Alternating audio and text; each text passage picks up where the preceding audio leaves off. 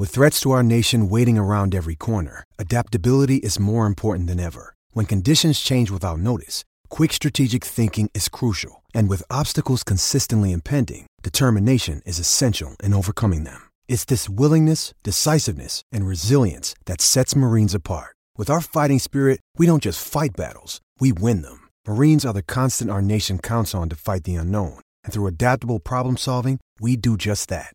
Learn more at marines.com. This is your White Sox Minute. I'm Jason Benetti. Before yesterday's game in Cleveland, the Sox hadn't beaten Corey Kluber, two time Cy Young winner, since 2015. That changed very quickly and in a big way on Wednesday afternoon. Sox got three runs in the first inning. They bounced Kluber in the fourth and piled up an 8 3 victory. Yoan Moncada was awesome once again. He doubled, hit a two run homer, scored three times. He's now 9 for 20 to start the season with three walks and three strikeouts.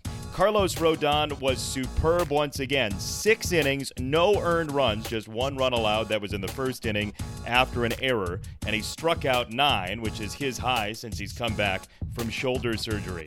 In case you missed it, the home opener is now Friday, April 5th, 1:10 p.m. Start your weekend early at Guaranteed Rate Field. Still time to get tickets at whitesox.com.